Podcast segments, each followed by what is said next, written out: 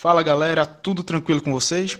Estamos começando aqui mais uma edição do Clube da Insônia, a primeira oficialmente gravada em 2020. E a gente vai trazer aqui o que, que aconteceu de mais, mais importante nessa semana que fechou 2019 e iniciou 2020. É, rolou muita coisa aí, seja no campo da política, tem coisa também de cultura. Esportes está um pouquinho devagar, mas tem também. Bizarrices já começaram também, é, é inevitável com, com esse Brasil aqui que a gente tem. Então, estamos começando 2020, vem novidades no Caixa de Brita aí para vocês. É, a gente vai pegar, é, remodelar algumas coisas. Você pode, já deve ter visto nas nossas redes sociais, mas se não viu, a gente tem o retorno do Entropia com o nosso querido Vitor Moura, vulgo 14. É, ele voltou, já produziu o programa, já tem lá no ar. Você pode acompanhar na, no Spotify, Deezer, iTunes, é, no seu agregador de podcast favorito. Você encontra lá o Entropia dentro do Caixa de Brita. É, só, só interrompendo aqui para explicar, né? Entropia Como sempre, interrompendo a, é, a minha exatamente. introdução, né, Vitor? É, a minha função no Clube da Insônia é interromper Clisma. A função é você respeitar. Não é não. Pelo menos isso. Não é não. A gente, a gente é tudo jovem, jovem não respeita não, jovem gosta de baderna, baderna. Mas olha, é, só explicando um pouquinho a entropia, é um programa bem curto, costuma ter entre 15 e 20 minutos, que o nosso querido 14 se aprofunda em tema, ele interpreta, ele traz informação, ele traz um pouco de humor, ele, tudo em volta desse único tema, uma coisa bem realmente leve, informativa e que custa pouco tempo. Então, acho que vale a pena conferir, ainda mais porque todos os programas costumam ser muito bons. Então, fica a recomendação. É, desse retorno da entropia, o Política Traduzida passou até agora um, uma pausa. É, então, a gente entra com entropia lá no lugar do, do Política Traduzida, nas sextas-feiras, revezando com o Polêmicas Vazias. Vai estar lá entropia e polêmicas vazias saindo a cada sexta. E além disso, a gente também está com o caixa de brita sendo reforçado. A gente já ganhou duas contratações de, de nome aqui para gente, que nos alegrou muito de, de contar com essas pessoas. E uma delas está aqui com a gente, que é Mari Brito. Mari, já queria que tu se apresentasse aqui para o pessoal. Alguns já te ouviram no, lá no Zona Fantasma, mas fala aí um pouquinho mais para a galera, Mari. Bem-vinda. Sim, sim, muito obrigada. Oi, gente. Boa noite, boa madrugada. Já não sei, já estou perdida aqui. É, é isso mesmo, sou Mari Brito, essa pessoa que vos fala, essa não jornalista no meio desse monte de jornalista, minha gente. Não sei se vai dar muito certo, não, mas estamos aí. Estamos aí para agregar conteúdo né, ao, ao podcast. E é isso, estou muito feliz em fazer parte dessa dessa equipe maravilhosa. E é isso. Além de Mari, também chegou com a gente Antônio Lira, que já participou também, assim como Mari, do Zona Fantasma. É, acho que também ele participou do Política Traduzida. E logo mais você vai poder, vai ver, né, vai ouvi-lo aqui no Clube da Insônia também. É, então, além de Mari, também estamos aqui com o Vitor Aguiar, nosso interrompedor, oficial. Nos... Oh, exatamente. Não sei nem como que é a palavra, enfim. Mas essa Rapaz, é a função dele no programa, interromper. É, ainda bem que não me chamou de interruptor, porque eu já me senti um negócio para acender lâmpada. Realmente. Quase saía, quase saía. Eu percebi, assim, eu me segurei para não falar isso, mas eu, opa. É, mas é isso, enfim. Bom dia, boa tarde, boa noite, boa madrugada para quem está escutando esse programa em uma hora como aquele está sendo gravado, às 25 horas e 12 minutos. No, no Aranha Verso, exatamente. Isso aí. É bem por aí. Então, com esse 2020 que vem com muita novidade aqui no Caixa de Brita, que aos poucos vamos apresentando para vocês, e a gente já começa o nosso primeiro Clube da Insônia do ano, Não, gravado negócio... agora em 2020 negócio, Clisma, era se as novidades que ele fosse trazer fossem só no Caixa de Brita. Aí era bom. Porque tem, tem umas novidades aí que vai vir aí que a gente não quer que venha, não, mas vai ter que vir. Porque é assim o mundo, sabe? Aí é isso. Fica aqui essa minha reflexão para começar muito mal o ano de 2020. É, é começamos nova. reflexivos. Então a gente já vai começando aqui no, no caixa, falando já na, no eixo de cultura aqui do Clube da Insônia.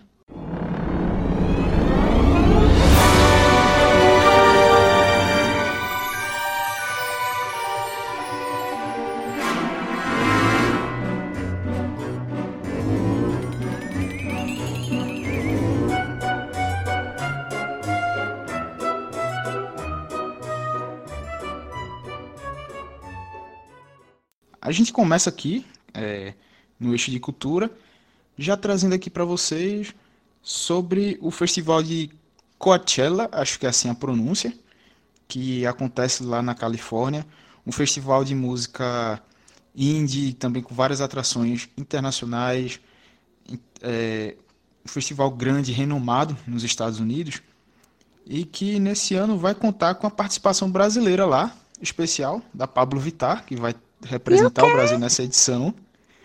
E, se eu não me engano, é um festival que conta com. É, então, Clisman, São só três pra dias, dizer, né? só pra dizer, Ah. Pablo Vittar e Anitta, não é só E a não. exatamente. Ah, Anitta, eu não sabia. Não tinha Exato. visto. O combo.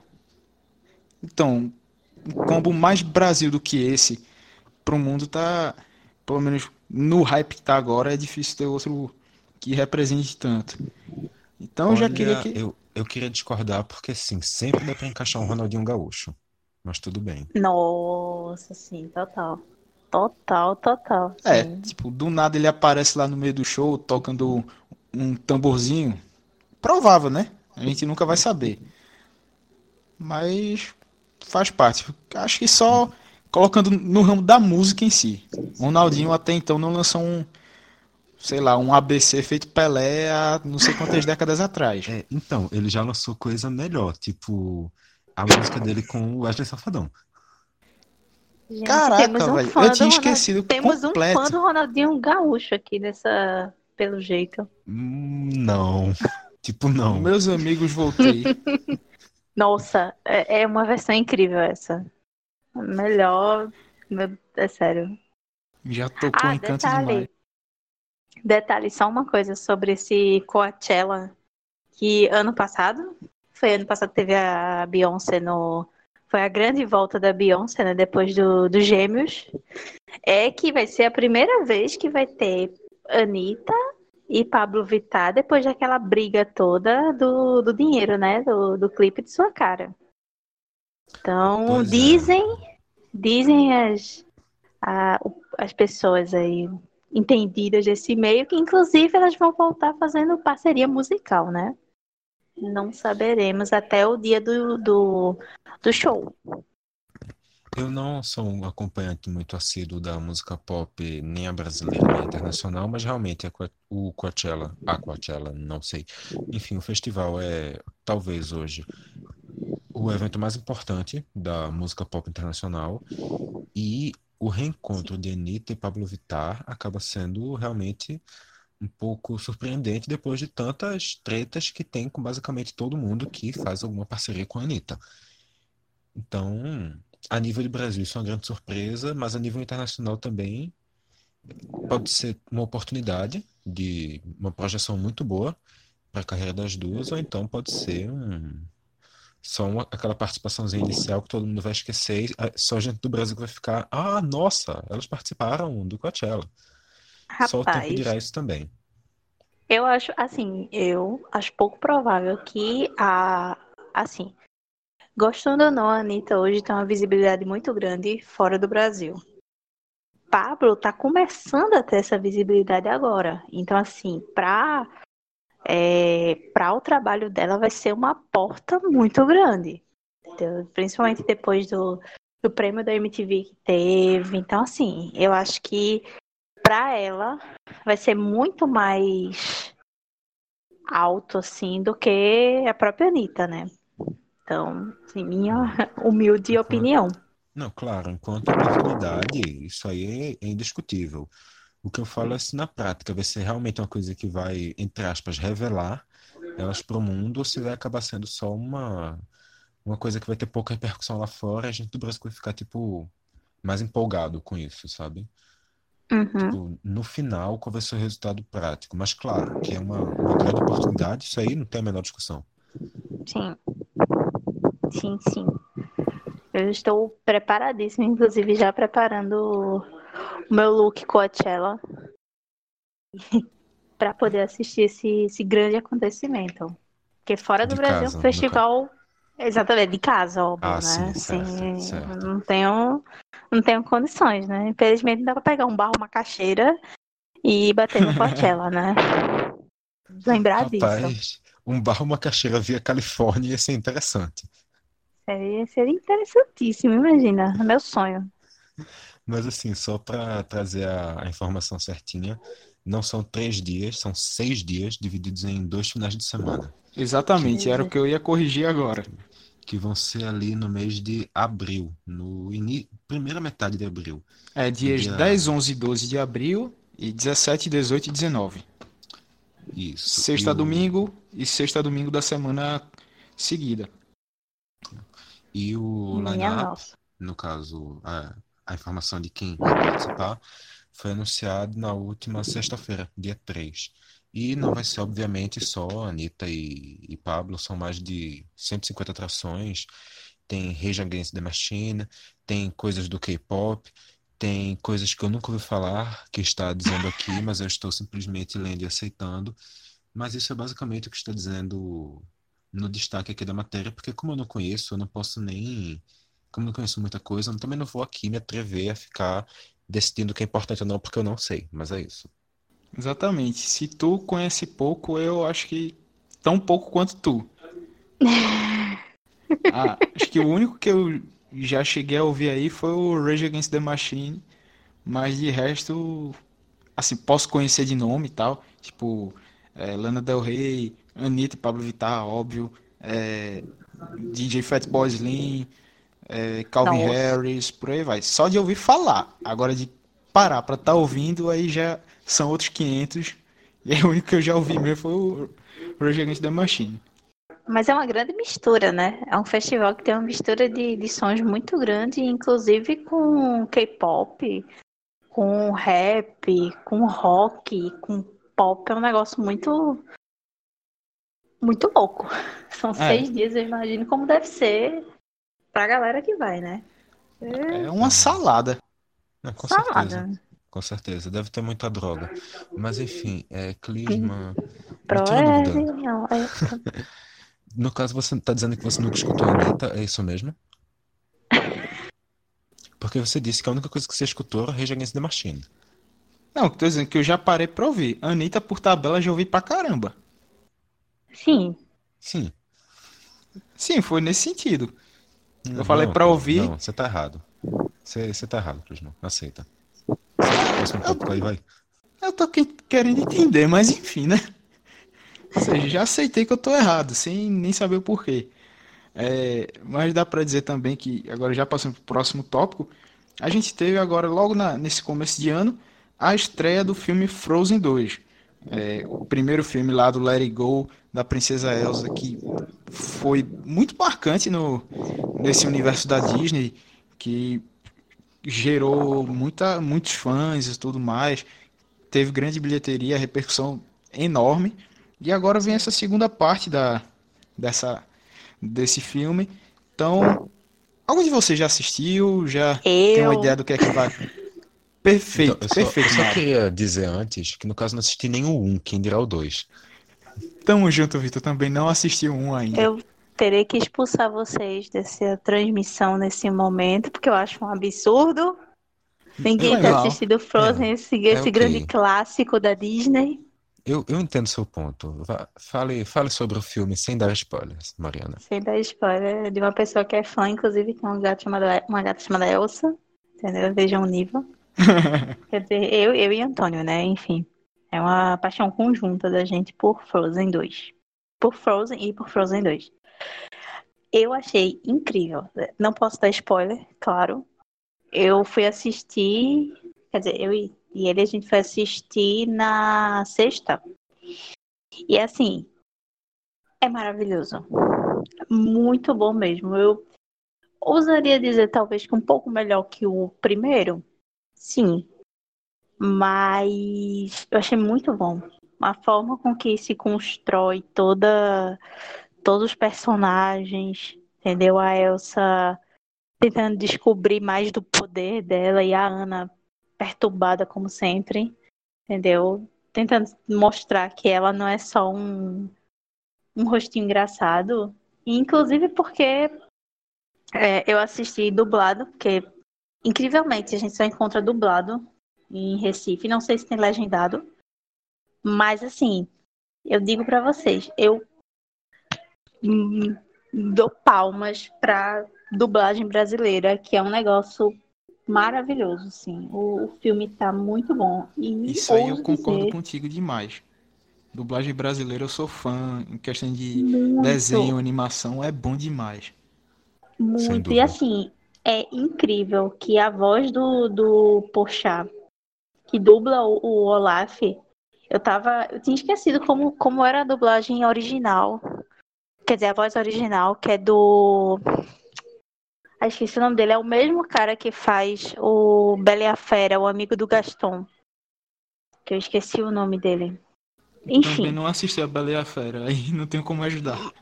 Então, assim, eu fui assistir e ouvindo a voz do, do Porchat, combina muito, assim. É, combina segundo muito. Google, segundo o Google, o nome do cara é Josh Gad. Exatamente. Muito obrigada ao Google. Assim, combina demais. Combina mais, inclusive, do que a própria voz original. E assim, o filme tá muito bom. A, você percebe, se visualmente falando, o filme 1 é lindo, o filme 2 consegue ser mil vezes mais bonito.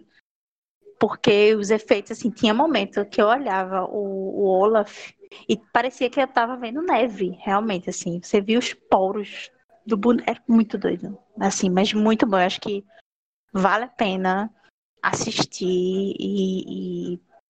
vocês vão sair. Provavelmente quem assistir vai sair cantando, entendeu? Porque o filme maravilhoso. E é isso. É, só lembrando que Frozen 2, hoje, no dia da gravação, no domingo, ele já se tornou a animação com maior bilheteria da história. Ultrapassou os 5 bilhões de reais, obviamente não só no Brasil, bilhões com B. E é isso. E assim, também não nos esqueçamos que aqui no Brasil ele está competindo com Minha Mãe é uma Peça 3, que, vamos lá, no Brasil não é pouca concorrência também. É uma competição muito forte, inclusive porque Frozen 2 estreou aqui depois da estreia fora do. Nos outros cantos do mundo, estreou em novembro, dezembro. Aqui está estreando só em janeiro. Então também tem essa pequena desvantagem, mas mesmo assim Frozen tá superando e assim, levem suas crianças. Se vocês não têm criança, levem vocês mesmos para assistir, porque tá massa, tá muito bom, muito bom mesmo. E só quanto à questão da dublagem, eu era um pouco crítico da dublagem até o dia que eu tava, eu fui para um outro país, não lembro, acho que foi para o Chile, e eu decidi ligar a TV e estava passando uma série brasileira dublada em espanhol. A partir daquele Nossa. dia eu passei a respeitar a dublagem brasileira. Sim. Eu acho que para desenho, gente, o universo, se a gente for pensar que boa parte das músicas que a gente conhece do universo Disney, é, a gente conhece por conta da dublagem entendeu? Assim, que é muito incrível. E a dublagem brasileira é reconhecida fora do país por ser Demais. uma das melhores, sabe? Então, temos grandes atores, inclusive, que, tirando os, os flops da dublagem, mas temos grandes atores que fazem papéis memoráveis na dublagem, enfim, é, é, muito massa você saber que uma pessoa é lembrada pela sua voz naquele desenho, naquele filme enfim. E principalmente o que eu mais gosto dessa da dublagem brasileira para desenhos é porque assim, dependendo, né, na maioria dos estúdios dá uma liberdade maior a, aos dubladores, a direção da dublagem. E aí, por exemplo, você pega um desenho, cai no colo do Guilherme Briggs, meu Deus do céu. Sim. É, vira uma outra coisa. Além de ter essa liberdade de você colocar mais regionalismos e tudo mais. É, termos brasileiros mesmo, piada para fazer sentido aqui. Aí você pega a dublagem dele do, do Buzz Lightyear, do Cosmo, é, também tem um desenho dos castores pirados, que para ele é o, o Daggett, é o melhor personagem que ele já dublou, então eu tiro ele como exemplo além de vários outros e dubladores e dubladoras que são incríveis, são sensacionais. Eu sou fanboy mesmo, eu admito. A, gente percebeu.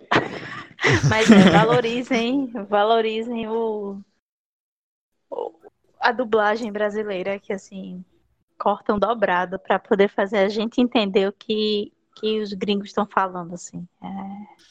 O, que os gringos estão falando e estão querendo falar também, né? É... Exatamente, exatamente. E seguindo, galera, é, a gente passa agora para a dica da semana. Uh, Mari, se tu quiser já começar dando a tua dica cultural, seja o que quiser, filme, livro, é, série, pode ficar à vontade. Rapaz, eu tenho. Eu tenho. Calma. Aquele momento que, que lhe foge a cabeça, qual era a dica que Sim, essa semana é a última semana da exposição sobre Jorge Amado e Zélia Gattai na Caixa Cultural, que eu acho muito bacana as pessoas irem ver e conhecer. Tá de graça lá. Eu acho que vai até domingo. E tá uma exposição muito bacana, ela. O uh, que mais? Eu, eu, queria, eu queria dar uma, uma, uma dica da semana que é o, a série do Drácula que estreou na Netflix.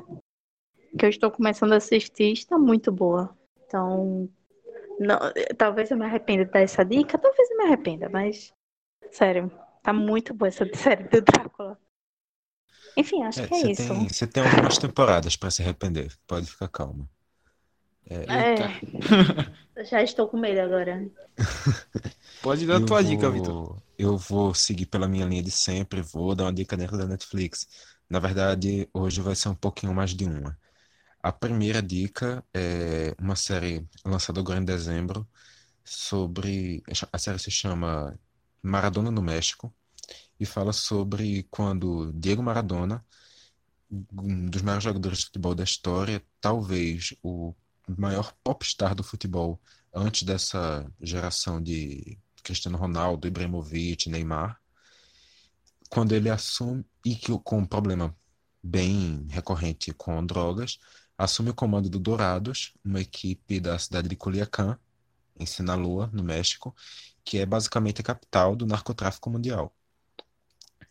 Então, então assim, é uma história real. Ele passou mais ou menos um ano treinando essa equipe e conta lá toda a história de ele dentro da equipe, como ele mudou como pessoa lá dentro, a relação com a diretoria, com os jogadores, um bocado de coisa. É bastante interessante. E a outra dica é uma série que acabou de lançar um mais um spin-off na Netflix, que é Explained, que em português, salvo engano, ela se chama Explicando. Tem duas temporadas, no original, 30 episódios, uma minissérie a explicando a mente e agora lançou uma minissérie explicando o sexo. Caso você não conheça, o Explicando é basicamente um. Em 15 a 20 minutos, mais ou menos, eles param para explicar como funciona uma coisa do mundo. Eles explicam o. Não sei, explicam como funciona um, o racismo, como funciona a memória, como funciona a fabricação de roupa, como funciona o consumo de carne. Coisas nesse sentido, e quando falam com especialistas, é uma coisa bastante leve, com bastante imagens para deixar o mais gráfico possível, e acaba sendo, no final, uma experiência interessante para o aprendizado de diversos temas completamente aleatórios. É, e agora dando minha dica, pela primeira vez eu vou dar duas dicas culturais aqui, porque muitas vezes eu não dou nenhuma porque eu não estou sabendo de nada, eu sou mais away, como alguns, alguns aqui já sabem. Mas a primeira é, vai no ramo da Netflix. Eu finalmente, depois de muito falarem para mim, comecei a assistir BoJack Horseman. Um dos grandes influenciadores foi Vitor. Obrigado, obrigado. Achei a série maravilhosa tô agora ansioso para que chegue a última temporada. E, pô, toda a questão que ela trata de temas mais, mais profundos, mais pesados. E além de que eu esperava muito por uma comédia quando comecei a ver. E vi que era um drama. Isso, acho que isso me prendeu mais ainda do que, do que eu realmente esperava. É um dramédia, né? Formato que transita ali entre os dois. Sim, mas eu boto tipo uns 70% drama para 30 comédia. Concorda, Vitor? Talvez, talvez. Não... Acredito, acredito que sim, possível. Esse é aquele do cavalo, né? É. Exatamente. Ah, sim. Eu tenho curiosidade de assistir, mas eu tenho medo. Sei lá, é, é desenho, eu fico um pouco com medo de, de entrar num, numa existência, numa crise existencial, assim, assistindo um desenho. Sei, tenho medo. Mas dizem que é muito bom, então. É, é muito bom mesmo. Assim, Não entendi a crise existencial assistindo desenho, mas tudo bem. É um medo mesmo, assim. É, Porque você tá mal e porque você tava assistindo. Bom, enfim. Aham. E. Mas assim, no no dia que tu tiver assim, quiser parar pra ver mesmo, vale demais. isso. É, são seis temporadas, os episódios têm média de, tirando os créditos, uns 23, 24 minutos. Então dá pra ir As assistindo de boa. por volta de 10, 12 episódios. É, nessa faixa. A última tem oito episódios, a última lançada, é, e vem essa- a última temporada real, agora a partir do dia 31 de janeiro. A Então- sexta temporada dividida em duas partes. Mas Exatamente. já vai acabar? Meu Deus. Sim. É de 2014. É série da Netflix. Chegar em sexta temporada já é uma vitória.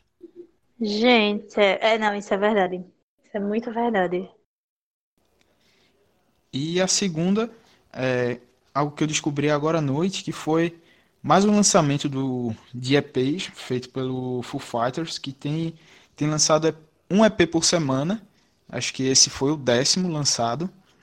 É, começaram já no final do ano. E, tipo, eles têm colocado lançamento, lançamentos não, como é que diz? É, músicas é, como chamadas B-sides, é, outras que não saíram em discos e, vamos dizer, entre aspas, sobraram dos discos já lançados, mas chegaram a ser tocadas ao vivo e tudo mais. E aí estão lançando por semana essas gravações, é, também versões ao vivo de, de músicas já consagradas deles, de hits. E aí lançaram agora, só para explicar, né? Esses EPs vêm com numerações. Não sei o que quer dizer cada numeração dessa, mas esse EP, o último lançado, foi o 00959525. O que quer dizer? Não sei, mas todos vêm com uma numeração diferente assim. Essas versões ao vivo ou, ou de estúdio. E tá muito bom. Botei pra ouvir, já ouvi duas vezes hoje de noite gostei pra caramba. Tá Então, no queria- Spotify, nas plataformas digitais de, de áudio Tá sim. ou diretamente Spotify, Deezer. massa. Se você quiser ouvir, só dá uma procurada lá, abre a página do Foo Fighters e vai ver a listinha dos desses, desses EPs recém-lançados. Que Não queria dizer nada não, mas isso aí é basicamente uma cópia do CD coleção que a Marisa Monte lançou em 2016, tá bom? Era só o que eu queria dizer. Ou seja, avisa pra Marisa Monte pra ela processar lá, beleza? Exatamente. Tá Processo certo, Foo. Fighters Marisa. Monte, que tá ouvindo esse podcast. Exatamente. Seria meu sonho? Acho que Imagina. Vitor morria. É, beijo, Marisa. E aí, com esse beijo de Vitor para Marisa Monte, a gente vai encerrando por aqui o eixo de cultura e vamos passando para a parte bem mais densa do programa agora, que é da política, que tem muita coisa acontecendo. O ano mal começou, mas já tem assunto demais para a gente debater. Vamos embora.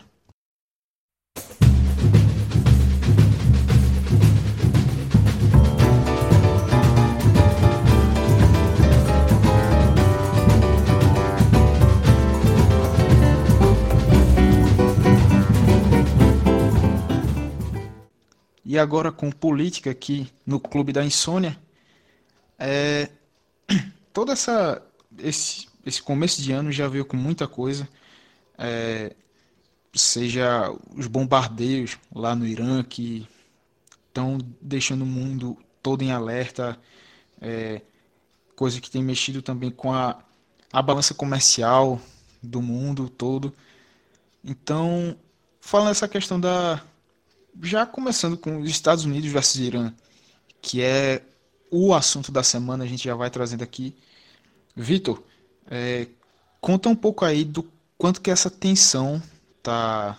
Como que ela foi originada? Já, já havia isso por, por parte do Trump, de gerar um isolamento com, com esses países do Oriente Médio que não são aliados dos Estados Unidos. E o quanto que com esse atentado agora a coisa pode estar tá se destrambelhando de vez. É, é uma situação realmente bem complicada. Todo mundo já, já escutou pelo menos um básico sobre o assunto, mas sendo aqui o mais superficial possível para não ficar voltando novamente no tema, o Irã fez um ataque a uma base americana.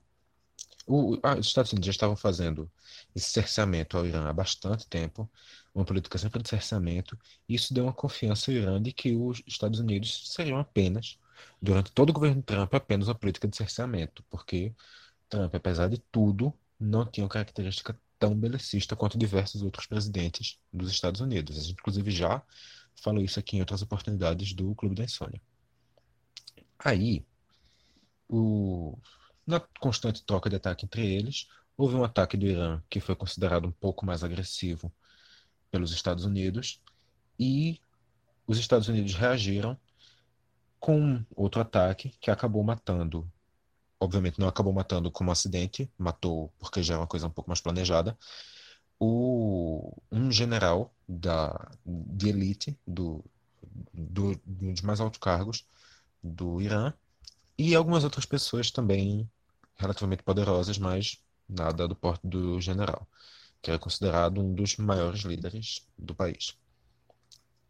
Com a sua morte, o Irã, o Irã disse que ia revidar porque basicamente ninguém esperava essa reação dos Estados Unidos.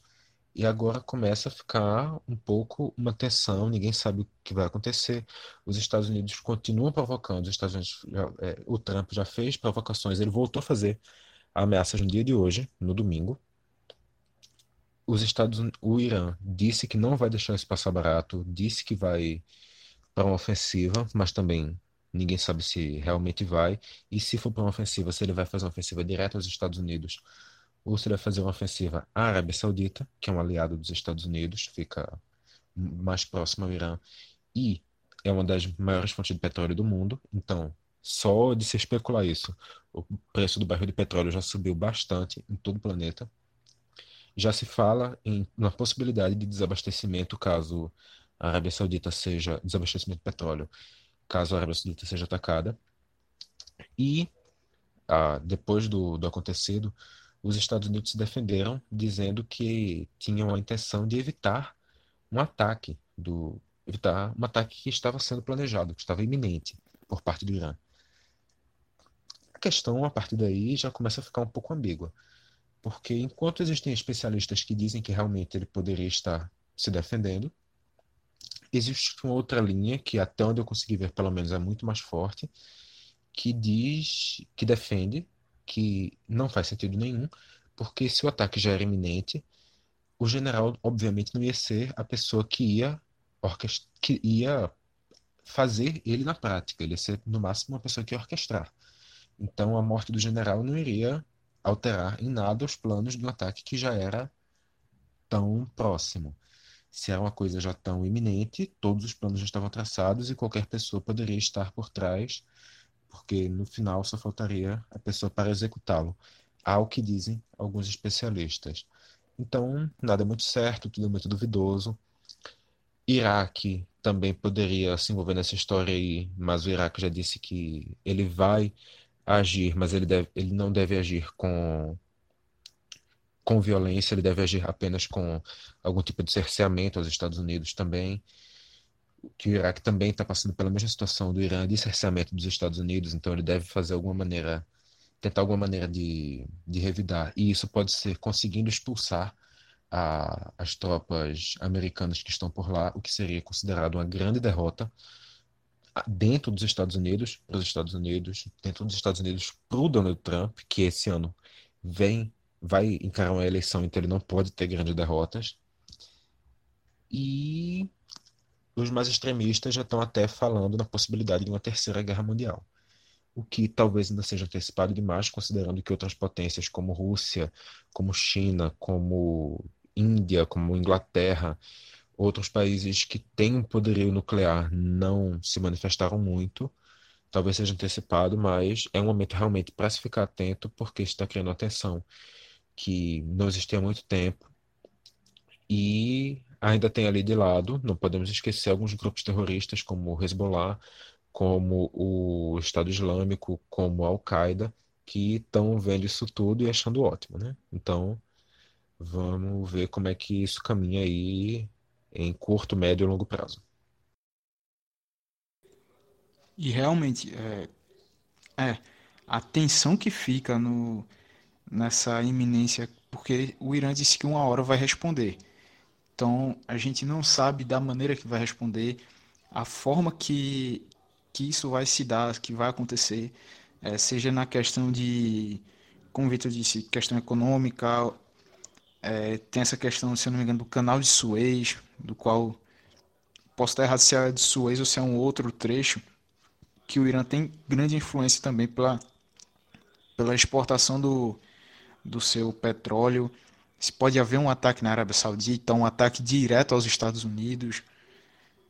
Mas houveram, é, houve muitos protestos lá no, no Irã, é, muita coisa rolando, aquele ódio, acho que, acho que também pela importância da figura desse general lá no país.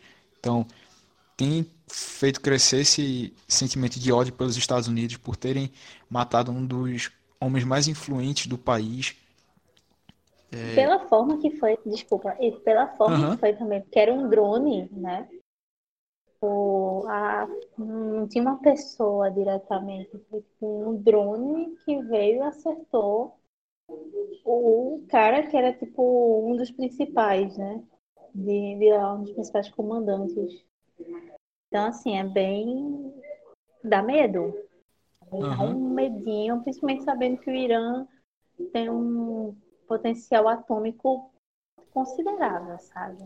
Exatamente. E aí, já tocando nesse ponto, Mari, tem a questão de que o Irã tinha assinado, acho que na época do governo Obama, assinou um, um tratado de que essa questão do enriquecimento do urânio é, não avançaria tanto, mas chegou num limite imposto através desse tratado para que deixasse de sofrer com sanções econômicas. E aí, com, com esse ataque agora, o Irã pegou e, e ligou foda-se para esse tratado. Disse que agora vai voltar a tá, é, usando esse enriquecimento aí do urânio. É, por enquanto, a justificativa segue a mesma de antes, que era para uso da energia nuclear. Mas, de todo jeito, é, é só um passo para poder passar para a questão de armas nucleares. Então, e toda essa tensão aumenta mais ainda. E convenhamos, o Irã é um país que tem, como já foi falado, um pleno poderio nuclear. O Irã, até onde se sabe, por mais que não seja coisa aberta, tem sim armas nucleares. E o Irã, como o que eu acabei de dizer, dá a entender, é um país bastante fechado. E se eles tiverem enriquecendo urânio para a fabricação de armas, ninguém vai saber. Eles podem estar fazendo isso e não tem como se saber, mesmo que eles digam que é que é uma questão energética. E assim, a partir do momento, a gente nunca, na história do planeta Terra, teve uma guerra envolvendo dois países com poderio bélico, com poderio bélico nuclear. Quando a gente teve o, os Estados Unidos atacando o Japão, o Japão não tinha armas nucleares. Quando a gente teve a Guerra Fria, Estados Unidos e Rússia nunca se enfrentaram diretamente. E os Estados Unidos também nunca entraram em uma guerra direta com um país ali do Oriente Médio que tinha uma bomba nuclear no seu arsenal.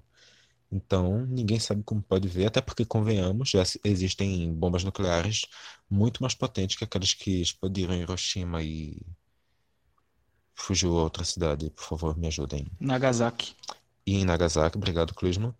E assim, existem bombas nucleares com capacidade hoje para destruir o planeta Terra inteiro. Elas provavelmente já foram todas destruídas e não existem mais? Provavelmente, mas não se sabe. Porque tudo que envolve a, a ciência nuclear e armamentos bélicos é assunto fechado a sete chaves. Então, tudo o que pode acontecer aí é um mistério. Só o tempo dirá.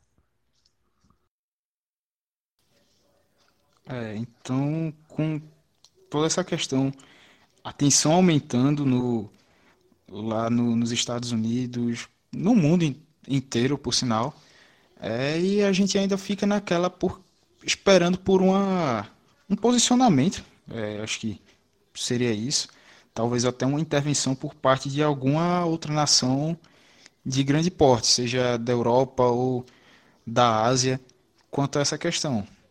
É tentar reduzir os danos, porque da maneira que está, alguma coisa uma hora ou outra vai acontecer, mas se for possível reduzir o dano que vai vir à frente, é, é bom tentar, é válido tentar.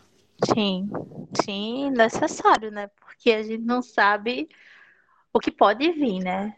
Como vocês falaram, o Irã sempre foi muito, muito fechado como fronteira. Ninguém nunca soube o que seria feito lá. E esse tratado ele foi feito em 2015. Então imagina se eles estão desde 2015 na, na surdina fazendo coisas ou pensando em coisas assim. E agora botar isso para jogo é muito é complicado.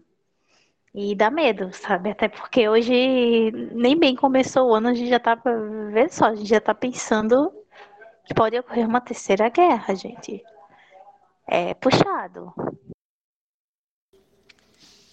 E terminando essa questão dos Estados Unidos com o Irã, a gente segue falando de política internacional, que aí, nesse caso, o Brasil está diretamente envolvido, de certa forma, porque o empresário Carlos Gosni, acho Gosni, não sei como, acho que é assim a pronúncia.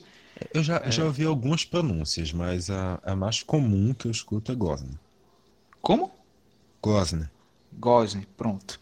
Carlos Gosner, que foi CEO da Kia, né, Vitor? Da... Não, da Kia não. Foi da... Ai, meu Deus. Calma, foi da Nissan. Nissan. Da Nissan, isso. É, questões de golpes é, milionários que, que fez lá na... Não só na, monta, na montadora. E, assim, está sendo procurado pela Interpol. É, acho que, se eu não estou enganado, o país que ele esteve por último foi o Líbano, é, como pedindo refúgio lá. Clisman, procurado não está sendo, não, ele está muito achado. é. É, né? Se tem um lugar que é pra ele tá, é onde ele está. Enfim, mas foi o lugar que ele tá com uma, uma certa proteção, né? Então, Vitor, vai trazendo aí como é que esse procurado achado, esse esconde-esconde aí não, dele. Esse, é, esse esconde-esconde. Como é que esse esconde-esconde tá rolando? Esse negócio de política internacional, de extradição, é uma coisa tão complexa, tão maravilhosamente louca, que todo mundo sabe onde ele tá, mas ninguém pode prender ele, basicamente.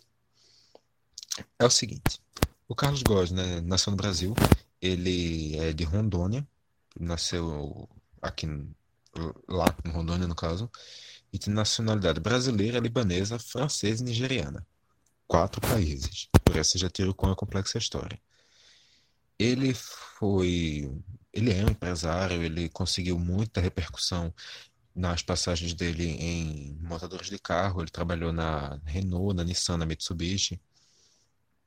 E quando ele estava na Nissan, ele tentou, ele comandou, na verdade, um processo de fusão que estava ocorrendo entre a Nissan e a Renault. E isso foi muito mal visto pela população japonesa. Que, porque a Renault tem participação da, do governo francês, então é uma empresa parcialmente estatal, e a Nissan é vista como patrimônio do Japão. Não é estatal, mas é uma empresa japonesa de muito sucesso. Então, quando vê essa fusão, muita, muita gente no Japão vê isso como uma cessão de um bem japonês ao governo francês. Isso era muito mal visto pela população.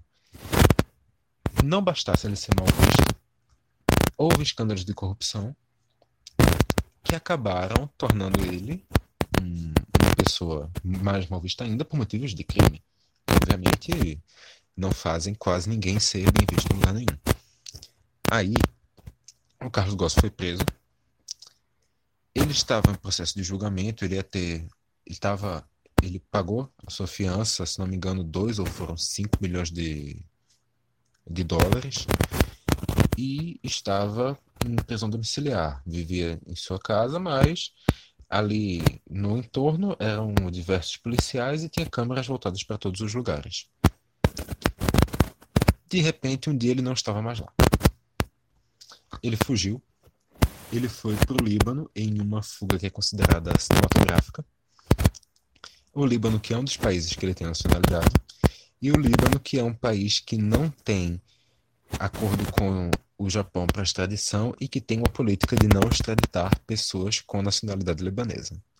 Ou seja, em teoria, ele está mais que seguro lá no Líbano. Lá no Japão, a, a justiça japonesa tem uma altíssima taxa de de condenação, cerca de, se não me engano, 95, 98, acima de 90% dos julgados são condenados. E independente da interpretação do porquê, isso foi um dos argumentos de Carlos Gomes para dizer que, na verdade, os julgamentos no Japão são conduzidos para existir a condenação, então ele nunca teria um julgamento justo, ainda mais sendo mal visto pela pela população japonesa no geral, então ele não via nenhuma condição dele ser dele ser liberado, dele ser visto como inocente.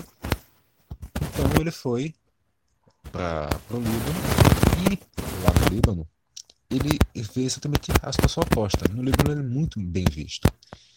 A população libanesa tem essa grande admiração pelas pessoas do Líbano que dão certo no mundo. Essas pessoas que são lá do Líbano e que conseguem uma, uma projeção mundial, que conseguem bons resultados, e ele é uma dessas pessoas.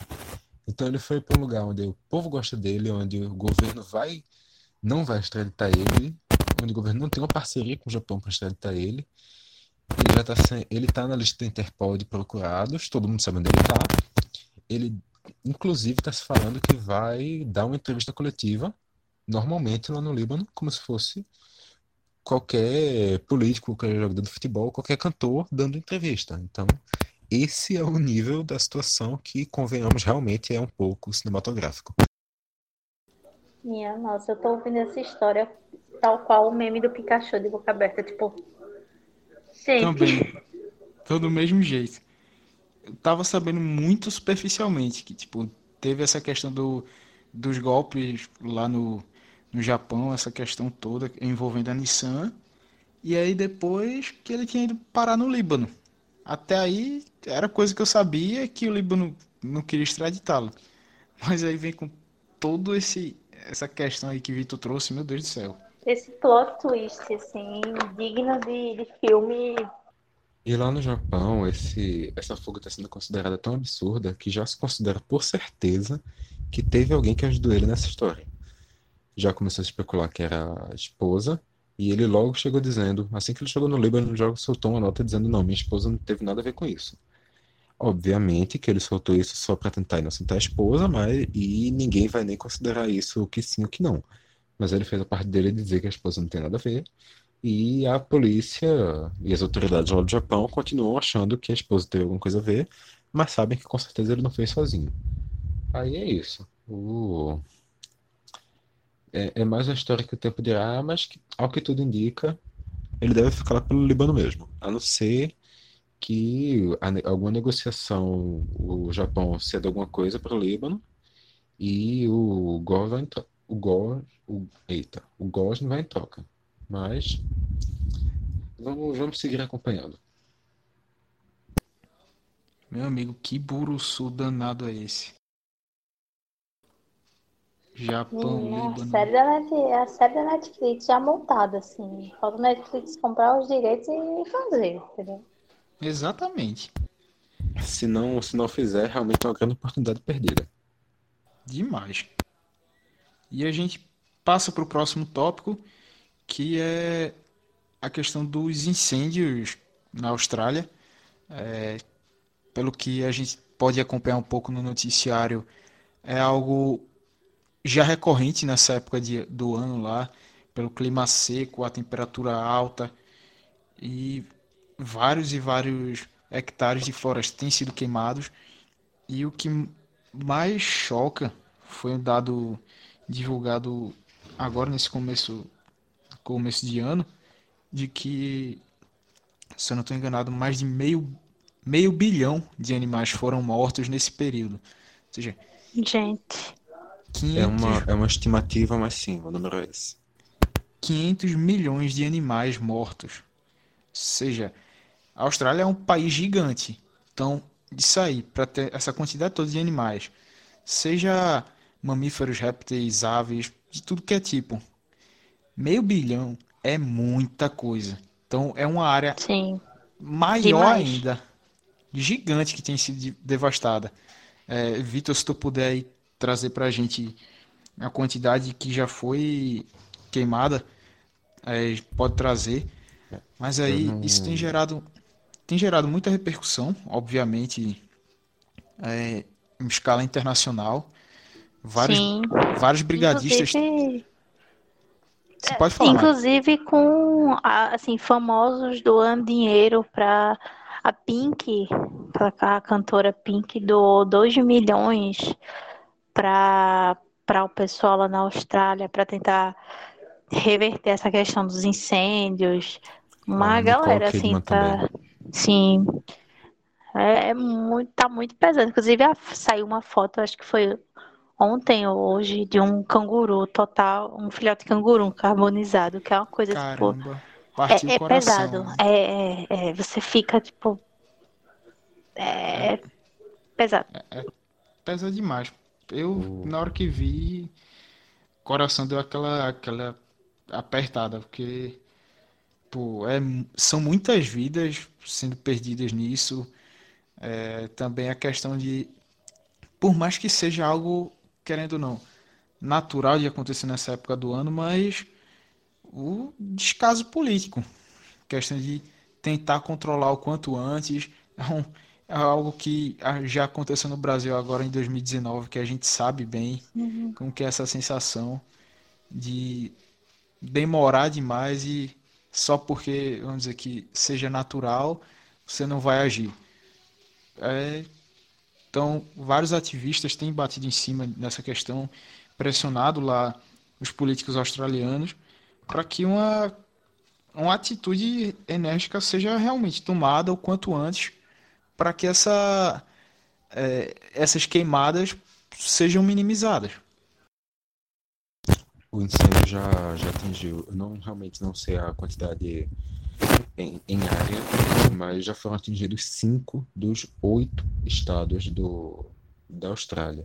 E assim, isso não é pouca coisa, porque como o Clisman falou, a Austrália é um país grande.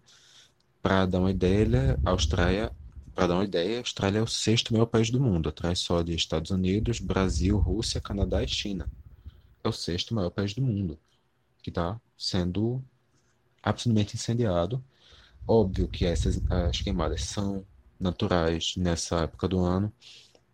Óbvio que existe um, existem épocas climáticas de seca maior e essa é uma delas, mas existe uma participação humana nisso. A gente não pode desconsiderar. Sim. E assim, a gente está vendo isso acontecer na Austrália, não é qualquer país, é na Austrália.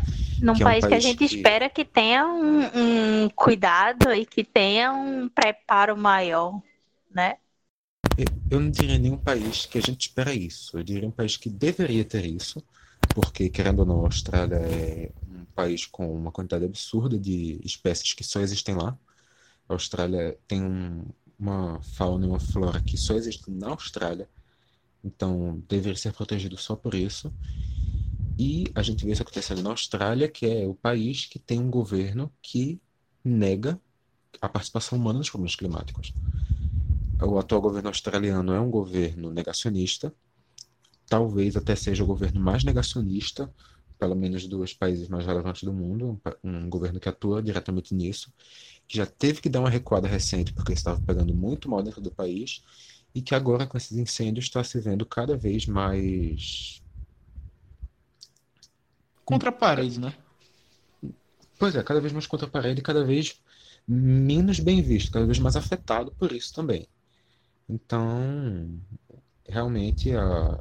infelizmente, não é um momento que nem que dá para ter uma boa expectativa lá na Austrália, porque é um governo negacionista, é um governo que eles vão combater essas queimadas, elas vão passar, mas, mas não vão tomar atitudes diretas para evitar a influência humana sobre o clima. Lembrando que um dos principais, uma das principais indústrias da Austrália é a indústria carvoeira, e esse atual governo da Austrália é um governo que apoia abertamente, apoia amplamente a, a indústria do carvão, então realmente a expectativa a médio prazo para a Austrália não é muito bom não. Nossa, caramba. Então a gente vê que mal começou o ano já tem muita coisa pesada rolando. E passando agora para nossa política aqui no nosso quintal, falando aqui do Brasil, é, foi divulgado os números da balança comercial do Brasil e que tivemos, né, Vitor, o acho que o menor super, superávit em quatro anos. Ou seja, desde a crise econômica que a gente enfrentou de 2015, 2016, 2017, é, já nesse período, beleza, que a, a balança econômica já estava em queda, mas a de agora conseguiu ser ainda menor, é, com algumas decisões aí bastante controversas ou sem muita explicação dada pelo, pela, pelo governo atual. Então, com isso, é, se eu não me engano, esse superávit foi de 45, 46 bilhões de dólares, um número 46,6. Isso aí, 46,6 bilhões de dólares e um número 19% menor do que o de 2018. Vitor, é, o que, que isso significa para a economia do Brasil num todo e o quanto que isso atrapalha na, na perspectiva que a gente vai ter agora para 2020? Querendo ou não, não é um grande atrapalho, não é nada que vai ah, foi um. O Brasil teve uma queda razoável na balança comercial. A economia do Brasil vai acabar por causa disso. Não, não Sim, é. Isso, é só para dizer, atrapalha foi a palavra mal colocada. Mas no caso quis dizer o que reflete, na verdade. Claro. Não, não, mas é aquela, existe algum nível de atrapalho. Não tô, não tô dizendo que não existe, tô dizendo que não é nada que vai ser no final uma coisa tão destrutiva assim. Não é bom, mas. Uhum também não vai ser o final do mundo. É, o, antes de tudo, balança comercial é o quanto o país exporta menos o quanto o país importa. Quanto maior, quanto maior for o superávit, significa que mais dinheiro entrou no país no final, mas o Brasil conseguiu vender em relação ao que ele está precisando comprar. Ainda mais porque o Brasil é um país que tem uma necessidade muito grande de compra de coisas mais tecnológicas e vende muita matéria-prima. Então, o Brasil tem uma balança comercial que tem uma tendência para o desequilíbrio, mas que costuma, como tem uma densidade de exportação muito grande, costuma estar tá realmente num, num superávit. A gente teve um déficit no ano de 2014, em 2015 já se recuperou, ainda durante o governo Dilma, já foi para casa dos 20 bilhões. Em 2016, na transição Dilma-Temer, chegou a 47 bilhões, que já foi um pouco acima da de agora. Em 2017 e 2018, que foram os anos de, de governo Temer, 66 e 58 bilhões. Agora ficou com 46. Então, assim, isso significa que o Brasil teve uma queda nas suas exportações. Isso acontece em um ano que a Argentina, um dos principais exportadores, um dos principais importadores, importadores de isso. produtos brasileiros, está passando por uma crise econômica essa o Maurício Macri com uma linha mais liberal não conseguiu entregar uma resolução econômica para a Argentina e agora eles tentam eles estão agora com o, o Fernandes e a Kirchner tentando mais uma vez uma, uma nova abordagem comercial, que também só o tempo vai dizer se vai dar certo ou não. E também os Estados Unidos e China estão ali em uma disputa cada vez mais intensa na sua guerra econômica, e isso também acaba refletindo em todos os mercados que dependem muito deles, como é o Brasil, que tem na China o seu maior tem para a China sua maior fonte de exportação e que tem Estados Unidos, salvo engano, no terceiro lugar. Então, assim, os três países que o Brasil mais exporta são países que estão passando por situações econômicas específicas, situações bem, bem características. Então, é realmente natural que houvesse essa queda, mas talvez surpreenda um pouco realmente o, a dimensão dessa, dessa queda que não se esperava em primeiro momento que chegasse a um valor tão grande. Mas realmente o, a, o Ministério da Economia já falou que tem que visa aumentar as exportações, que visa garantir que haja esse esse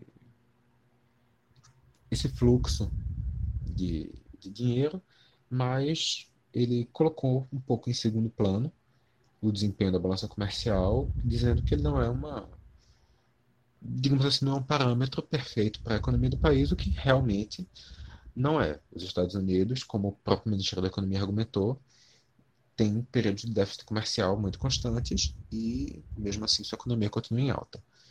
Então, assim, para o Brasil é sempre bom que a balança comercial seja superavitária, mas não é realmente. Essa queda realmente não vai causar maiores problemas na recuperação brasileira, não, apesar de que quanto melhor superávit, não dá para negar que é mais dinheiro entrando no país. E com essa explanação de Vitor sobre o, a balança comercial brasileira no exterior, essa questão de importação e exportação, a gente a galera, fecha. A galera tá, tá se esforçando um pouquinho para aprender economia. Eles. Eita! Eita, aquele- menina, agora foi, viu? Aquele velho me respeita. É, é mais ou menos isso. E com isso a gente vai fechando o eixo de política aqui do, do Clube da Insônia e vamos passando já para esportes.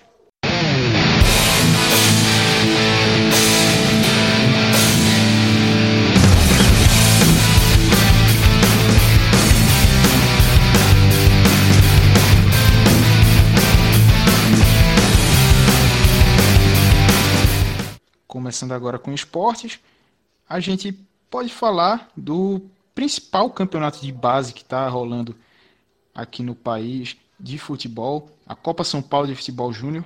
Começou no último dia 2 e conta com a presença de cinco clubes pernambucanos, além do trio de ferro da capital, Esporte Náutico e Santa Cruz. Conta com a presença do Retrô, que clube de Camaragibe, do qual Gente, o Vitor é o rapaz. setorista oficial.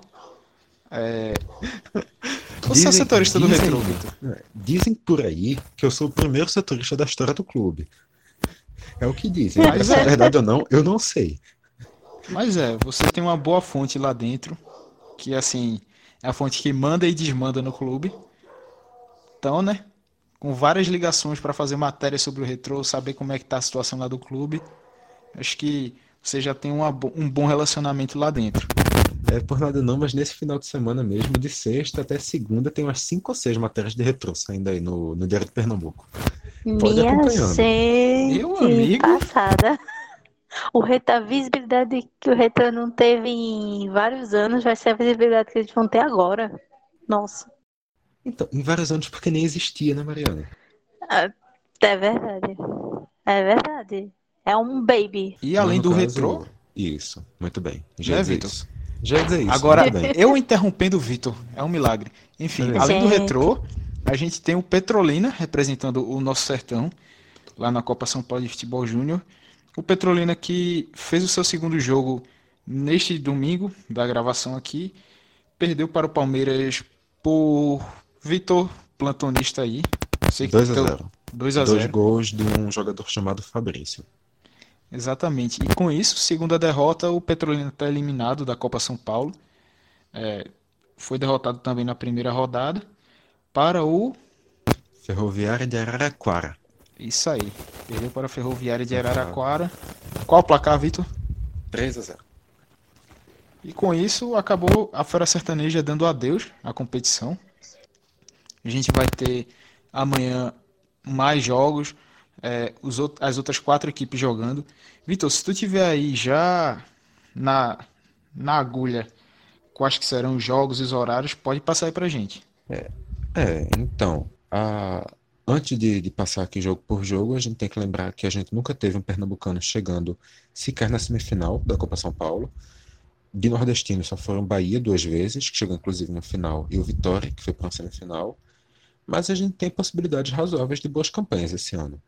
O Náutico, que amanhã, amanhã segunda-feira, quando você estiver escutando, talvez até já tenha passado o jogo, enfrenta o Jaguariúna a uma da tarde.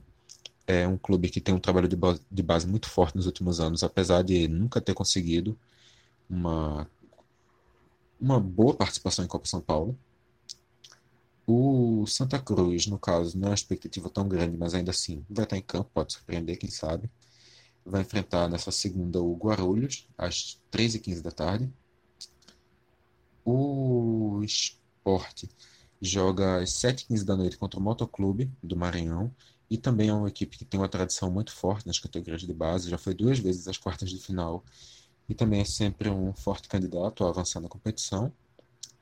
E o Retro, que também vai jogar às 7h15, só que contra o Francana, que é o, o dono da casa, no caso. O Retro joga a, pela primeira vez a Copa São Paulo, mas chega tendo um investimento de 35 milhões só na construção do CT, então com certeza é um clube que tem poderio, mostrou isso na estreia contra o Corinthians, que perdeu, mas é, é, ganhou aquele título do jogou de igual para igual e é um clube realmente que pode surpreender. O jogar de igual para igual foi ótimo, Vitor. É, né? Uhum. A, a, galera tá, a galera tá valorizando muito o título do jogo de igual para igual nessa Copa São Paulo. Então. Mas aí, é, ultimamente, nos últimos meses, eu cheguei a, a, cobrir o Náutico, cobri também o, o Santa Cruz, e aí pude acompanhar um pouco assim dessa questão de base.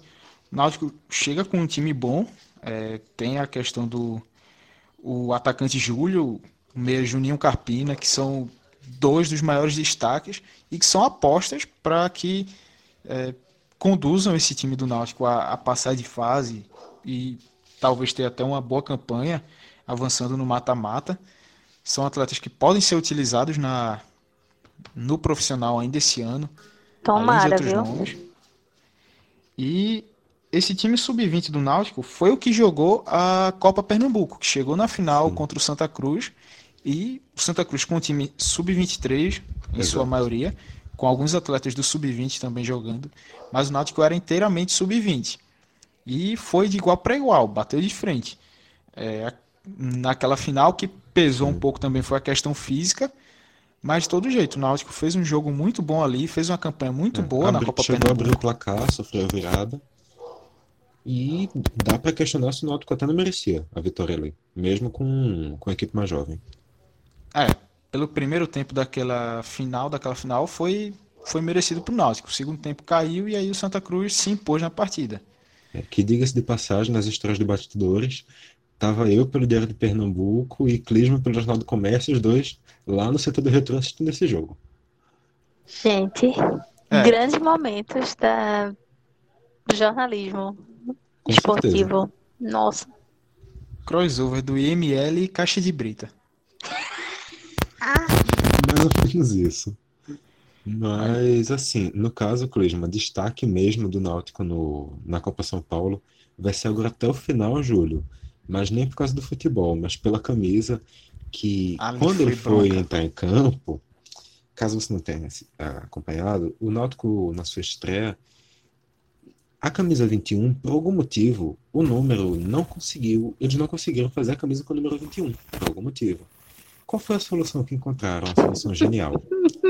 Eles pegaram um papel e imprimiram o número 21 e colaram nas costas do uniforme de Júlio. Ah, foi impresso, não foi na caneta riscada, não? Foi impresso. E, e foi, ah, tá. foi, foi impresso. É, eu não tinha Não, se visto essa fosse naquela outra informação. riscada, ia ser melhor ainda. É, aí seria.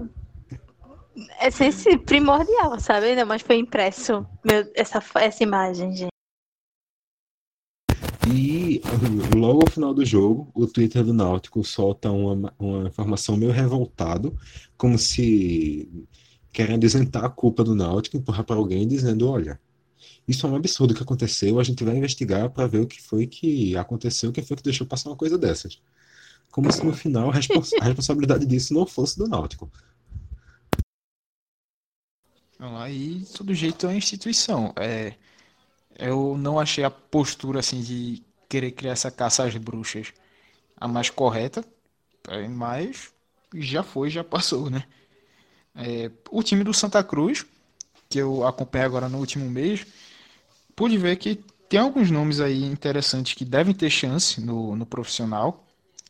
Alguns dessa equipe sub-20 não viajaram e ficaram na, é, treinando com o time principal aqui, o time profissional, exemplo do atacante Patrick, mas lá no time que está jogando lá em Guarulhos, venceu a primeira, o venceu de virada o América do Rio de Janeiro por 3 a 1 com dois gols do meia João Cardoso, que é o principal destaque desse time, é, que já treinou como profissional nesse começo de ano, esse, esse pré- essa pré-temporada, na verdade, que começou em dezembro.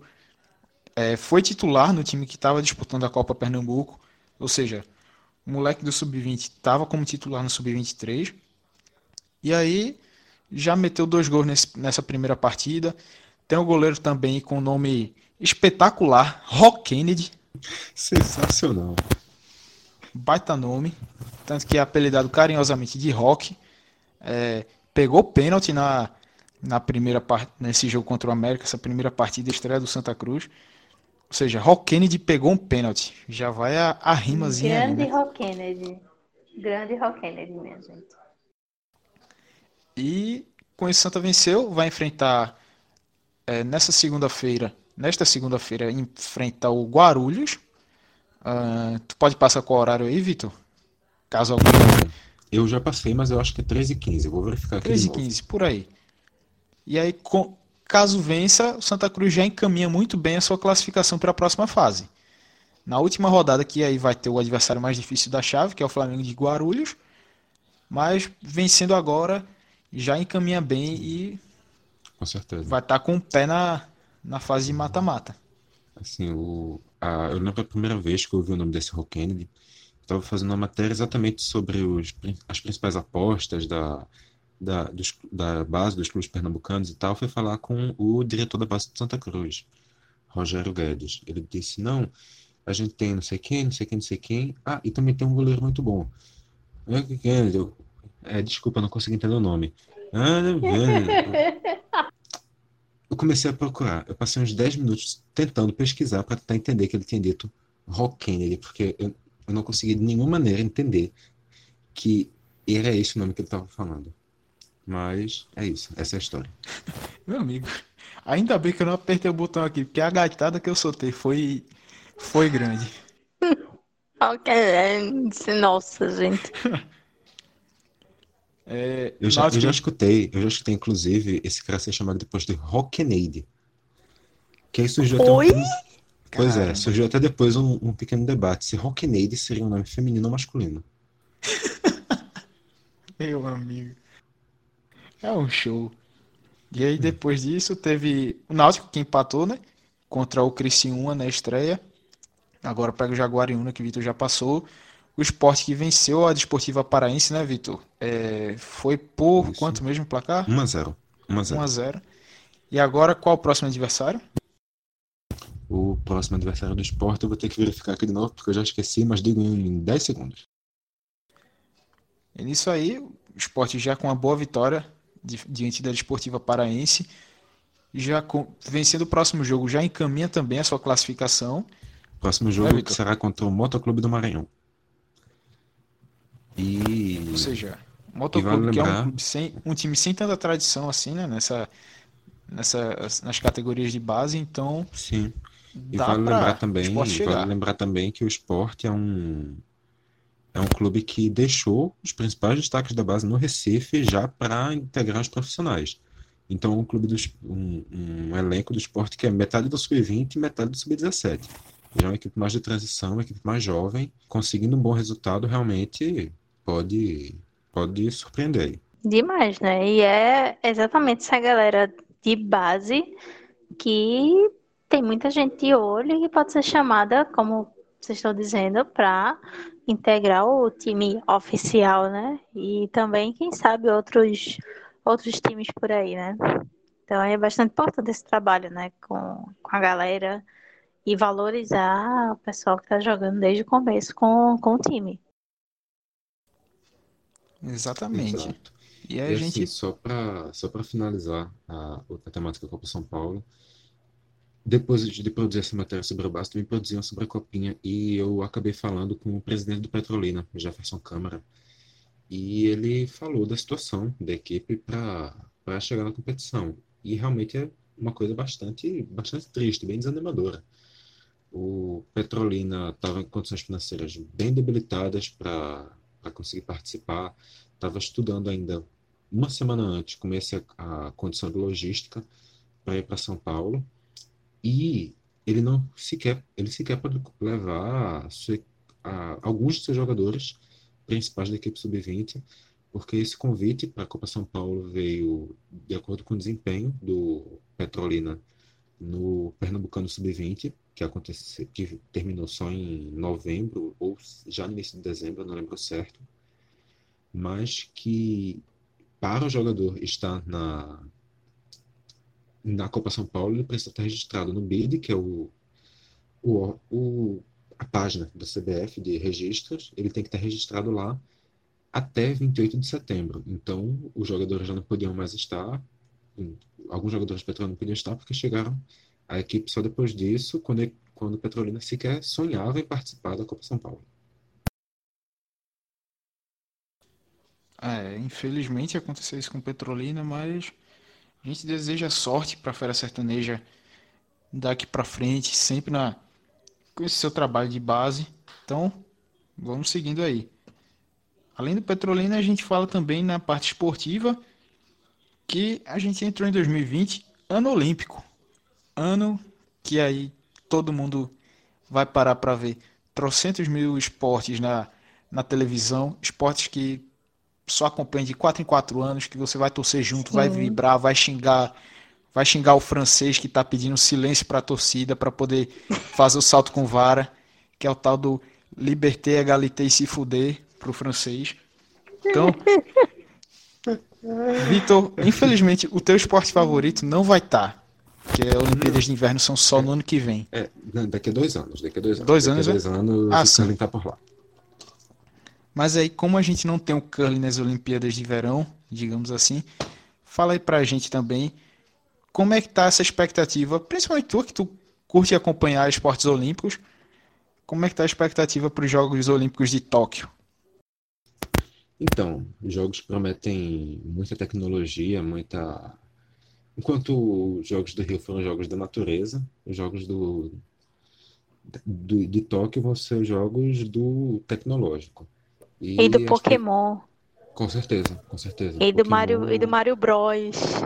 Aí eu acho que seria na Itália. Mas, mas teve, mas não teve o. No Ai, meu Deus.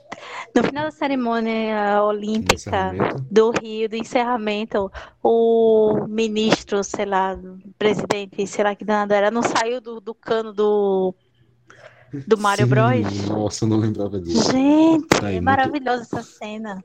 Muito bem lembrado, não lembrava desse, desse momento maravilhoso.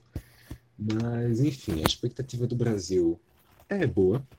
A gente vendeu a Olimpíada em casa, que obviamente os números são acima do padrão. Depois a gente teve um pouco de, de investimento, então a expectativa realmente já seria de uma queda, porém. Já são final, 152 atletas com, com vaga garantida. E no final, hoje, quando se pensa no quanto de medalhas que deve ter, se imagina que o Brasil consiga igualar o número de medalhas que teve aqui no Brasil. Isso, obviamente, não vai ser porque, ah, mas teve desinvestimento e o Brasil vai jogar fora agora, como é que vai manter? Vai manter porque a gente tem entrada de dois esportes no qual o Brasil é uma ampla referência mundial. que é o surf, no qual o Brasil tem diversos campeões mundiais nos últimos anos, e que o Brasil tem inclusive o atual campeão mundial masculino Ítalo Ferreira, que é aqui do Rio Grande do Norte, e que também tem diversas potências no feminino. Então, já, como cada país pode levar dois membros no, no feminino, dois no masculino, o Brasil tem uma chance razoável de conseguir quatro medalhas no surf. E no e no, tem, no skate são seis skatistas que podem ser levados por país, por país três para cada categoria. Desculpa, não lembro agora se são seis ou se são doze, porque eu não lembro como é a divisão do feminino e masculino nesse caso, mas enfim, três para cada categoria. Não lembro se três masculino e três feminino, mas com certeza três para cada um dos dois tipos de categoria que existe no skate. E o Brasil também é um dos favoritos, um dos países, uma das maiores potências. Principalmente no, no feminino, né? Que tem Sim. as duas melhores skatistas do mundo. Sim, no, no masculino é forte, no feminino, então é, é a, o ápice. E isso abre espaço também para grande, uma grande chance de medalha brasileira. E ao final disso tudo, é muito possível imaginar que daí saiam as primeiras dobradinhas do Brasil na história das Olimpíadas, do surf ou do skate. E o Brasil pode ter, Vitor, é, Vitor e Mari, a, assim, eu não, não tenho ideia, não cheguei a pesquisar ainda sobre isso, mas pode ter a, a medalhista olímpica mais nova da sua história, com a skatista. Caramba, me fugiu o nome agora, agora dela. Se não me engano, é Isabela, Sim. lá do Maranhão. Skatista, já vem participando de campeonatos internacionais. Ela tem apenas 11 anos. Acho que daqui para a disputa Meu da, Deus. da das Olimpíadas deve ter completado 12. Mas ela é, é incrível. Raíssa Leal. Larissa. Como? Raíssa. Raíssa. Eu, Era... Não sei de onde que eu tirei Isabela, mas enfim. de Raíssa para Isabela tem uma, uma, mudança muito grande. Mas. Ela completa, completa 12 até as Olimpíadas, sim. E aí é incrível o que essa menina tá fazendo. Quanto que ela tá se destacando. Já virando. Já virou um xodó do, do skate internacional é talentosíssima e a chance dela ganhar medalha né, nesses Jogos Olímpicos é, é gigante. Então é torcer para que tudo dê certo e que ela consiga trazer o que provavelmente vai ser um recorde para o nosso país. Então vai, é um, uma competição que eu vou querer parar para assistir. Onde quer que eu, que eu esteja, seja, sei lá, as Olimpíadas provavelmente vão rolar, que vai estar de noite, e madrugada. Qual hora, e qual hora vai ser, né? Também, é. porque Vai provavelmente noite, madrugada, começo da manhã. É, é isso aí, não tem, tem, tem nada de dormir, tem nada de, de nada, nada de perda, não. Ah, não, porque é de 4 horas da madrugada, não importa. No, durante as Olimpíadas, sua função enquanto ser humano é de dormir durante o dia e acordar de noite para assistir os Jogos Olímpicos. Porque, obviamente, eles são mais importantes do que a sua alimentação. E tá correto. Que alimentação, sono. E assim, é. lembremos que a gente tá vindo de um ciclo maravilhoso de primeiro uma um mundial de inverno no na Coreia do Sul, depois vem a Copa do Mundo na Rússia, Olimpíadas em Tóquio, Mundial de Inverno em, Pequim, Olimpíadas no Catar. Então, assim. Um fuso horário que definitivamente a Copa não do Mundo ajuda, no Catar, né? Vitor. 2022 no Catar. É né? Copa do Mundo. Tu falou Sim, Olimpíadas no Catar. Ah, não, é Copa do Mundo mesmo, tá? Viagem. Eita. É Isso aí. A paixão por Jogos Olímpicos. Pois é, né? Tá vendo? E ainda nesse começo agora de 2020, é, vários torneios pré-olímpicos, classificatórios, vão rolar, é, principalmente de esportes coletivos, futebol, vôlei, handball, entre outros. Vão começar a rolar agora nesse primeiro semestre, e aí a gente vai ver que vai aumentar bastante é, esse número da, dos atletas brasileiros. Então é, é esperar e essas Olimpíadas tá com uma cara que vai ser, vai ser muito foda, vai ser incrível. Então é a ansiedade começa a bater um pouquinho. Tem tudo pra ser. É só. Só vamos nos preparar para a tristeza que vamos ter no pré-olímpico com o basquete brasileiro, que tem grandes chances de acabar não indo no, no masculino. Mas lembremos que uma coisa que me lembrou agora nisso, porque o Brasil está no mesmo grupo da Rússia, no pré-olímpico, que a gente não vai ter a Rússia nas próximas Olimpíadas, nem nas próximas Copa do Mundo, na próxima Copa do Mundo, Aleluia. nem na próxima Olimpíada de Inverno. A Rússia foi banida por, um, por todo aquele escândalo de doping que já vinha desde a da, da Olimpíada de Inverno de Sochi.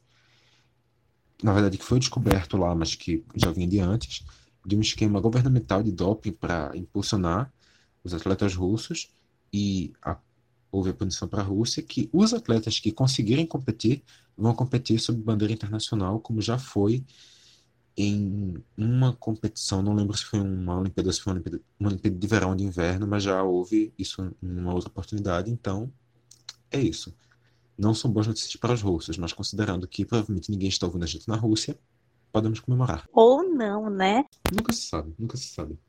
Sei lá, vai que alguém aleatório lá goste do, do idioma brasileiro, esteja com a garrafa de vodka na, no quarto da sua casa, tá lá. Ou querendo Ligou. aprender a falar brasileiro, né? É. Por aí. E aí Aqui, quem, quem, é, quem é que está na Rússia e vai pensar um Brasil? Não. O cara vai pensar Alemanha, o cara vai pensar Estados Unidos, o cara vai pensar Canadá, mas Brasil. quem sabe, né? Vai que ele quer saber que se dá pra fazer caipirinha com vodka. Ah, Então. ok, você tem um argumento. Dá, viu? Dá. Olha aí, experiência. Pois é, e esse foi o que mesmo Gama descobrindo a existência da caipivódica. Caipifruta. Não, Vitor, eu já sabia. Mas aí que muda o nome, né? Caipirosca. É isto, obrigado. Sabia que estava errado o nome que estava dizendo. Eu estava tentando lembrar como era. Muito bem, parabéns. Né? Caipivódica, vice-título, né, Vitor? Vice-título, Com certeza. Eu, eu tive agora o vice-título do acerto, sei disso. É um termo que eu nunca vou, vou me conformar. O quanto Vitor, Vitor tentou normalizar e inserir o vice-título no vocabulário, sendo que é algo que não existe. Ei, vice-título não existe, gente. Não tem como você ser vice de um título que você não ganhou. Ah, detalhe, gente, detalhe.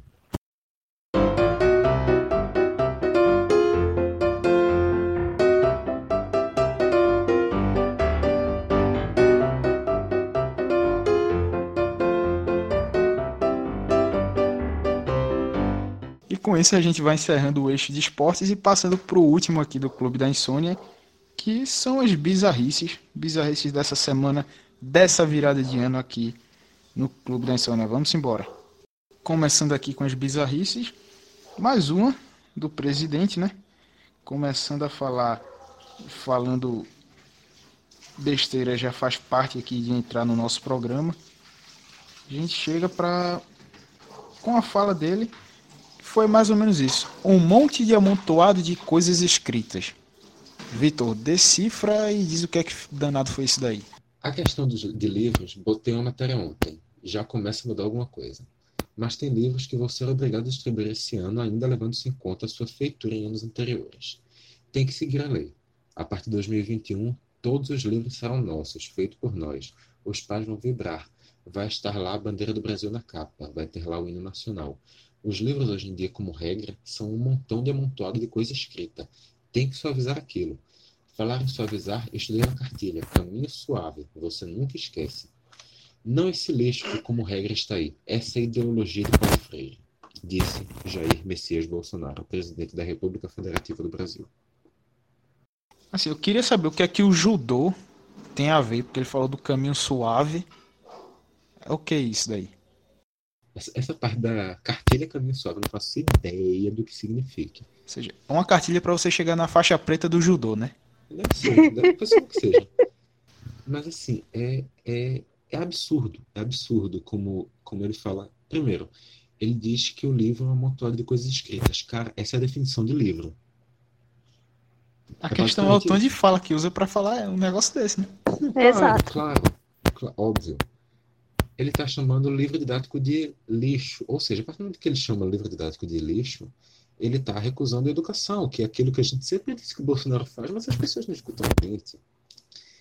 E, assim, existe uma coisa muito assustadora que ele fala, que acaba passando mais despercebido, que é assim, quando ele diz, a partir de 21, de 2021, todos os livros serão nossos, feito por nós. os pais vão vibrar.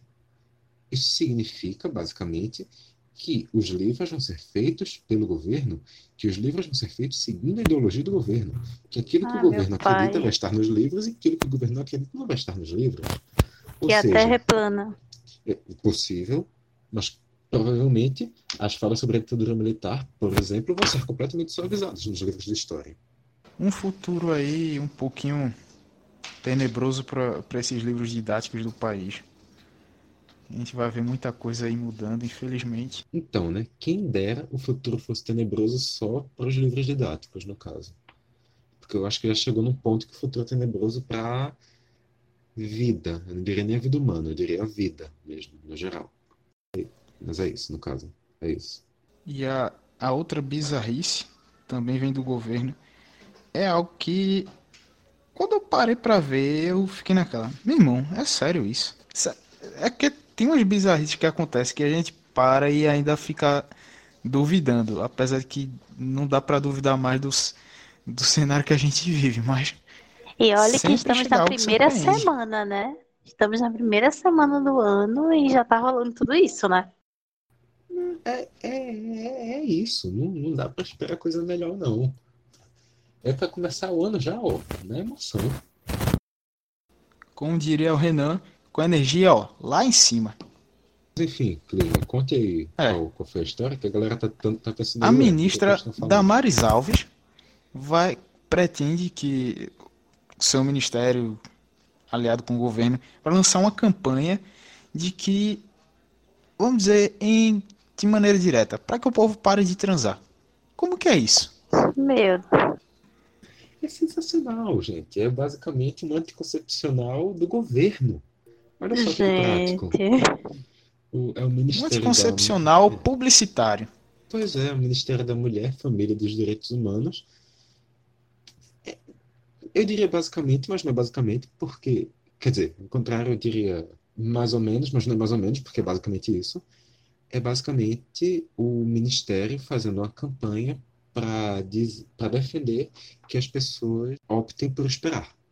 É mais ou menos isso. Isso é, é o silêncio já diz maneira, tudo. É, isso é uma maneira que eles dizem para estimular uma, um combate à gravidez na adolescência. Mas assim, é, eu acho que a gente tem que explicar para o Ministério da Mulher, Família e Direitos Humanos o que é um adolescente. Antes de tudo, porque, bem, né? tem uma coisa desconexa aí. Principalmente porque, assim, né? Evitar gravidez na adolescência não tem nada a ver com educação sexual, que o pessoal quer cortar qualquer tipo de menção a isso nas escolas durante justamente pois esse é. período. Ou seja, o povo vai fazer de um jeito ou de outro. Mas pelo menos com informação. Pior, né? É, pelo menos tendo a informação já vai ter mais é mais fácil ter um mínimo de juízo para não fazer coisa, não fazer errado, não fazer besteira e gerar menos complicações, tanto seja de, de gravidez na adolescência, é, de transmissão de doenças sexualmente transmissíveis e por aí vai. Então, ou seja, tá indo numa contramão que vai mais para frente a gente vai ver que só vai piorar mais a situação. Pois é, eu sonho com um dia que o a, uma política de educação sexual. Vitor Luther King, né? I have a dream. Olha aí. Mas é realmente um dia que a, a, a política de educação sexual vai parar de ser vista como um incentivo, como uma indução ao sexo, vai começar a ser pensada como uma situação de saúde pública, como uma situação até de sociedade, de combate ao preconceito. É necessário se falar disso, gente. É extremamente pois é. necessário é. se falar disso. É aquilo, se você não aprender isso na escola, existem muitos pais que nunca falam disso, você vai aprender isso como? No X-Vídeos. Que, como todo mundo sabe, é o pior lugar do mundo para você aprender qualquer coisa. Pois é, né? É, minha gente o governo já chegou com mais bizarrices e a gente vai ter nesse 2020 é, vários mas, outros exemplos. É. E assim, Clisma, a gente teve um outro exemplo que aconteceu há tão pouco tempo, aconteceu hoje já, que não deu nem tempo de puxar para o para a pauta do programa. Qual? Porque Qual o foi? nosso querido e amado presidente, Jair Messias Bolsonaro, se saiu em- na, na sua primeira live do ano. Ele trouxe a, a live do primeiro encontro cearense de apoiadores da Aliança pelo Brasil, o seu partido. Meu pai do céu. E, no meio da história, ele falou que chamar cearense de cabeçudo, você não identifica ninguém. Lá, todo mundo é cabeçudo. É não. É sério isso? Eu queria muito que não fosse, mas é. Essa é basicamente a versão 2020 de, de todos os governadores de Paraíba ou, de ou do Maranhão é o pior. É a versão 2020. Minha gente. Meu amigo. É pra se surpreender. Foi tal outra também que ele disse agora recentemente. Não sei se foi numa live, nessa live aí ou em outra. Que ele disse também que se tivesse o poder de fazer isso, ele mandava parar com as investigações contra os filhos dele, porque, segundo o próprio presidente, é armação de Witzel para querer atrapalhar a vida política dos filhos nas próximas eleições. Nossa. Não, é sério. Isso é tão absurdo que não tem outra reação além da risada, pô. Isso é, isso é tão trágico que consegue ser, ser cômico. É, meu filho, é, Eu é não tenho nem complicado. palavras pra isso. Eu só consigo. O meme do Pikachu. Só Não, é, isso. não tem, não tem nem o que dizer. Não tem, tem o que dizer. É isso. Ele fala Olha só. só. Se eu tivesse poder, eu, eu mandava parar com essa investigação aí com os meus meninos, tá ok? É triste, é triste. Pelo menos a gente ri um pouquinho, porque for pra endoidar com cada merda que ele fala, a gente tava fudido. É, O humor é uma arma, uma arma fundamental. Inclusive tem uma série Netflix sobre isso. Só o humor Não. salva. É, tem uma série da Netflix sobre isso também, mas se você quiser saber, eu digo no, na dica da semana do programa que vem. E sim, isso é uma estratégia de fidelização. Ai, Corretíssimo. Jura? Corretíssimo. E a gente vai chegando agora ao fim do nosso Clube da Insônia. Primeiro oficialmente gravado em 2020. A gente agradece a você que nos acompanhou até aqui.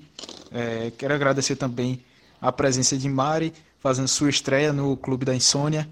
Vitor também, que E- está presente aqui vez ou outra. Né, Vitor? Pois é, daqui a pouco, assim, a gente, tá- a gente já chegou agora nas 27 horas e 29 minutos do domingo, então eu devo estar acordando daqui umas 3 horas para ir trabalhar, mas é isso. Vamos lá. Vamos juntos. E é isso aí. É por aí.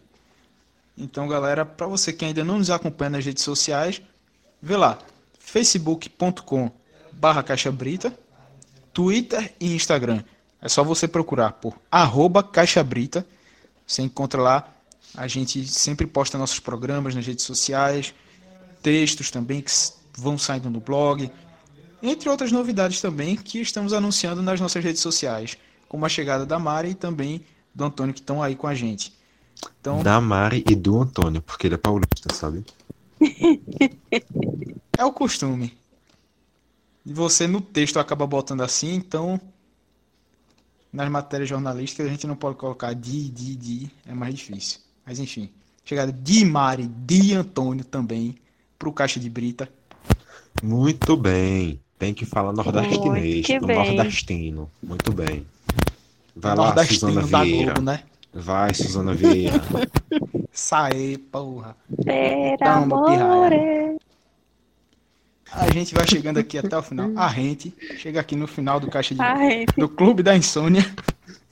Tem um site também, vê se caixadebrita.com. Isso aí, Caixa de Brita. Acompanha nosso site. É, você nos ouve nas plataformas do Spotify, do Deezer, do iTunes ou no seu agregador de podcast favorito. A gente já falou no começo do programa, mas reforça agora também. Então, galera, agradeço mais uma vez a, a vocês. Então, vamos embora aqui no próximo programa. Tamo aí de novo. Valeu, abraço. oh, Adê. Pronto, vou encerrar aqui.